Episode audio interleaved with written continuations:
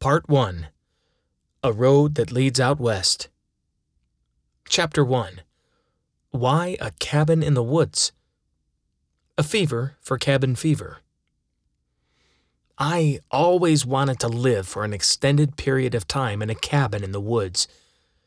Spending many days at Pokagon State Park, where my family often camped or lodged, revealed a shelter off of one of the trails I frequented. The structure was not much, and I'm quite sure I would be disappointed by both the features and location if I visited it today, assuming it is still there. As a wandering kid, I felt like it was in the middle of nowhere, barely touched by the hustles of modern civilization.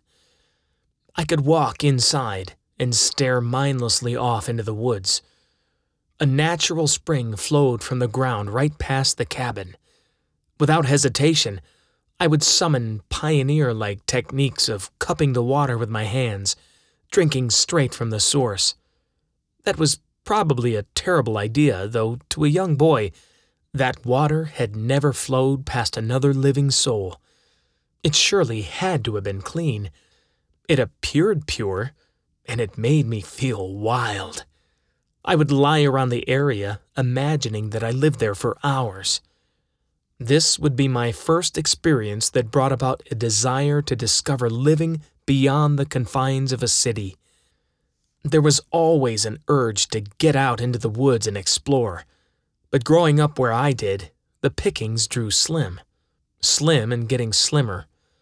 So much so that simply digging a hole in the ground with some wood around the base would have to do for brief periods to escape the city life. A makeshift fort. Small sections of woods remained adjacent to my neighborhood, but they were not without their own sets of problems. The older kids also enjoyed these territories, so I required caution and awareness. To them, it was just a means to get away from their parents, to smoke and drink with no one knowing. An ideal location to stash and safeguard their nudie mags. Those had extreme bartering value in those days, in the best case scenario, wandering out into the woods and being discovered by troves of older kids would bring on ridicule. That was the best case scenario. In other areas, the pollution and vivid rumors of angry salt gun toting farmers kept the adventures at bay. The ponds became a reservoir for the inbred to dump their chemicals resulting in chemical burns to any youth that yearned for a habitable place to swim. Those problems eventually took care of themselves by the expansion of subdivisions and golf courses. The rustic stomping grounds that I had access to would become developed. In 1986, we stayed with friends of my parents in cabins out in Colorado, at the foothills of the Rockies. The property seemed to go on forever but surely there were limits. Streams teemed with trout, horses scattered throughout the open areas. To a nine year old boy, they were wild horses roaming free. Drifting up into the hills where the fields ended and the forest began, I would explore and find all sorts of multicolored rocks and fossils. The place illuminated as a piece of heaven, and I did not want to leave a place that set the tone of what I wanted for a few years to come, until the memory faded in the teenage years. Some years later, immediately after my high school graduation, my friends Matt and Andy would take a trip out west with me. Many exciting details would transpire, warranting perhaps another memoir. But skipping towards the tail end of our journey, we hiked through the Pecos Mountain with my Uncle Dave in northern New Mexico. This hike morphed into a picturesque wilderness novel that required maniacal off road driving just to get in and out of the trailhead, part of which transpired through heavy rain. We moved through remote terrain, rolling hills or steep muddy climbs, over large streams, and through wild fields.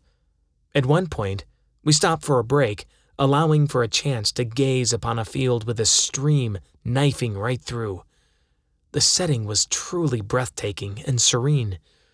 Back when film photography was something more deliberate, I decided to take a picture of this scene to preserve a sense of how it cleansed my soul being there. A spot just 50 yards off the waterfront could sit a cabin with me living inside, freshwater sources, available fish and game to subsist on, to be sure. A powerful reminder of how much my childhood was spent trying to capture that moment in the mountains, a resurrection to the desired endeavor that would not burn dry any time soon.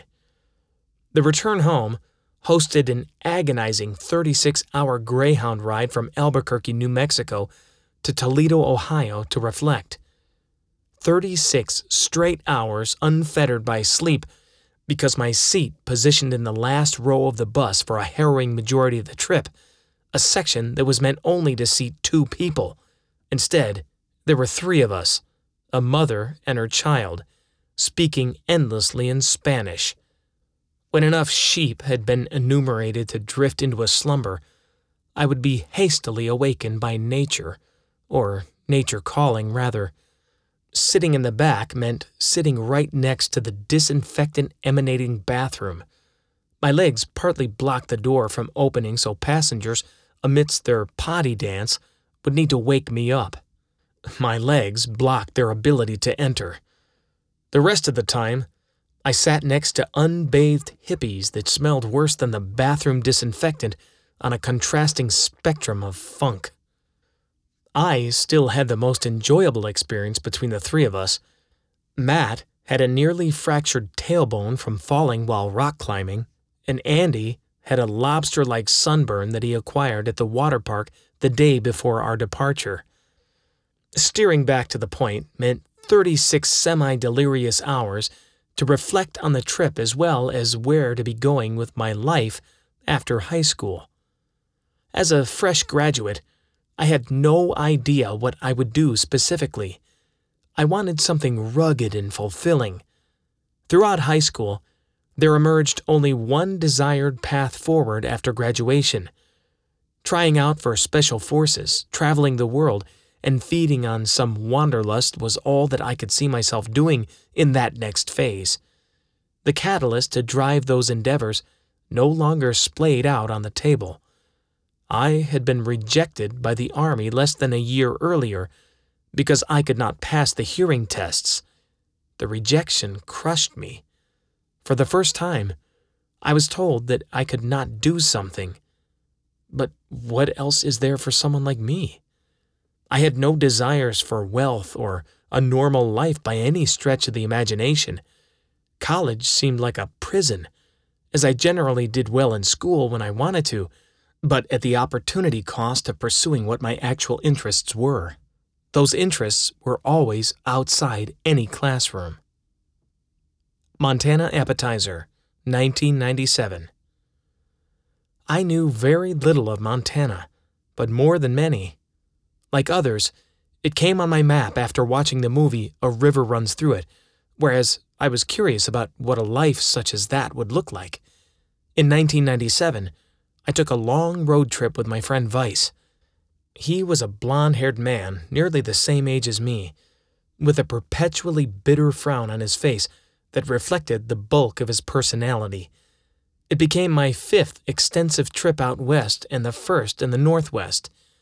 Our mission was to investigate potential universities, as he was looking to go to school out west, and I was tentatively considering education beyond the associate's degree that I would soon have. We packed up his dad's blue minivan full of canned food, granola bars, cheese crackers, and a comically large barrel o pretzels.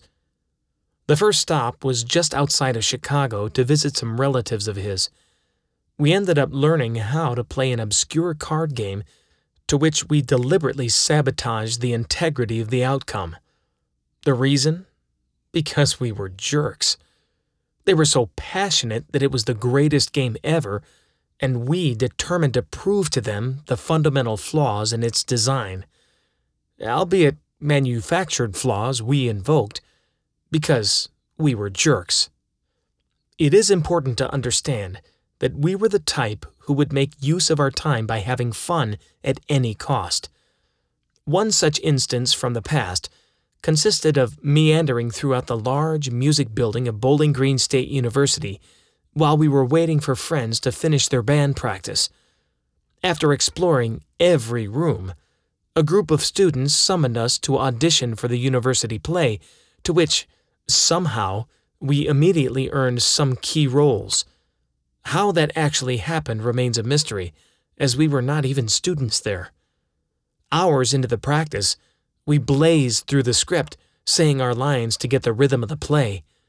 Vice and I had decided that we needed to excuse ourselves before we got in too deep. As honorary gentlemen and guests of BGSU, we needed to show our kindness and consideration, to be sure. After some scheming during a quick break, we had a plan that included the same dramatics needed to flourish in the final showing of the said play. The dramatics? While having another go of seated script rehearsals, I thickened the plot by standing up in front of everyone and protested both my lines and the role they selected me for, despite being the play's front man. Vice followed suit. Those lines, as I recall, cellared beneath me as a brilliant, aspiring thespian, and that Broadway could wait no longer. We then stormed out of that room, leaving behind a cast and crew of the confused, because we were jerks. Back to the trip. From there, we veered up to Duluth, Minnesota, for no other reason than to visit what's supposed to be the safest city in the U.S., at least at the time. It also served to fill up gas en route to the actual destination Chisholm, Minnesota, the location where the movie Field of Dreams, Dr. Archibald Graham lived and later died. We soon discovered that they did not film there, which was disappointing, but it was a bucket list item to cross off for me. Mission accomplished. From there, a stop in North Dakota. Theodore Roosevelt National Park gave us a quick little hike to some vistas. That later took us to our first official destination, which was Bozeman, Montana, Montana State University. We were sleeping in the back of the van the last few nights, and this provided the first time chance to be amongst normal people in an enclosed capacity. We found a public bathroom for a mild cleanup. No showers came available, so scrubbing ourselves in the sink would have to do. We freshened up and toured the campus. Two years later, this would be Vice's school of choice. Luckily for him, he cleaned up for this tour. Somewhere along the way in Montana, we discovered the speed limit signs on the interstate said Night Limit 65 with a black backdrop. Curious to understand what that meant, we stopped at a local gas station and queried the attendant. She advised us there was no speed limit except at night. She cautioned to keep it under 90 miles per hour, but there was no real speed limit on stretches of Montana interstate. Truly the Wild West, I thought. We visited Missoula, which obliged the basis for the aforementioned movie A River Runs Through It. We visited the University of Montana and moseyed around downtown a bit. The next day, up in the Blue Mountains in some random spot off the road, we hiked our packs up to the top of a hill. We discovered a perfect open space of about 100 square yards to lounge around, have a fire, and spread out. On a wooded hilltop, surrounded by towering evergreens, gave no views or prominent features, but invited a fresh quietude of beautiful Montana. We spent most of the day just unwinding a bit, as this allowed the first prospect to avoid sleeping in the back of the van since Chicago, and we already developed a distinct sickness of each other's company and aroma. That night, after properly packing our food supply 50 yards away, suspended from a tree as trained to do, we settled into our sleeping bags in the tent. It was a glorious night's sleep until it wasn't. I woke to loud steps. I froze to grunts. The telltale sounds of a bear emerged just outside the tent. I shook Vice. Bear! Bear! I whisper screamed. He apparently did not feel it was noteworthy and mumbled himself back to sleep. The night turned quiet. I thought to myself, he's not interested in us, just the food. And that food hung high, fifty yards away from the tent.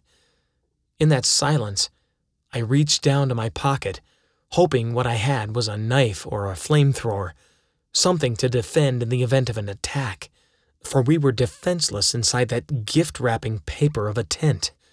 This was, after all, grizzly bear country. What I discovered in my pocket was not a knife, or bear spray, or a Glock with a round already in the chamber. It was a half eaten package of cheese crackers. I had failed to sanitize the inside of the tent of food particles. The steps started back up again. The grunts started back up again. I shook Vice again. Wake up! It's a fucking bear! The steps got louder. So did the grunts. Closer, then quiet. At any moment, I could visualize the tent collapsing. Armed only with cheese crackers, I lay ready. Vice was not ready because he remained dead asleep, perhaps dreaming about gummy bears. The silence continued. I slowly displaced another cheese cracker, one for each hand to steady my fortification. The steps resumed, this time getting quieter and quieter. The steps vanished. Until that point in my life, I had no idea that cheese crackers would mean life or death in bravely thwarting off an imminent bear attack. I felt invincible no survival manual paid any attention to the value of cheese crackers. What the hell do they know after all?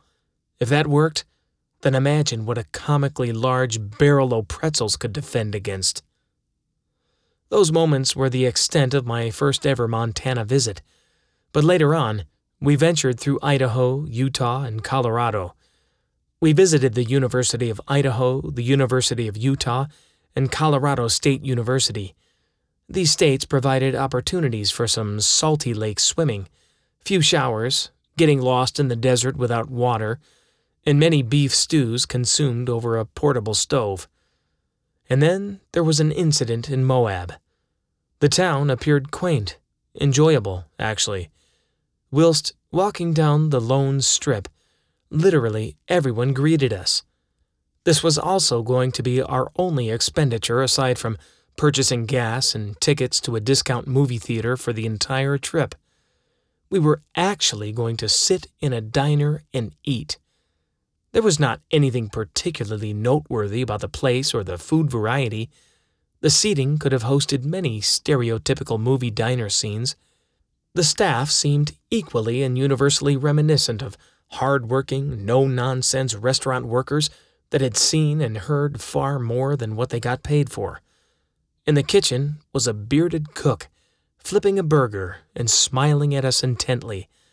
He appeared to have some teeth missing. Unfortunately, upon receiving our menus and ordering drinks, my co traveler had pooped in their restroom with no ability to flush. The toilet was broken, and the materials were overflowing. They would surely know it was us. The smell would leak through the hinged barrier in a matter of minutes. The risk rose too high. We ditched the restaurant before our waitress could bring back our drinks, and before they could contact the authorities to investigate Poopgate.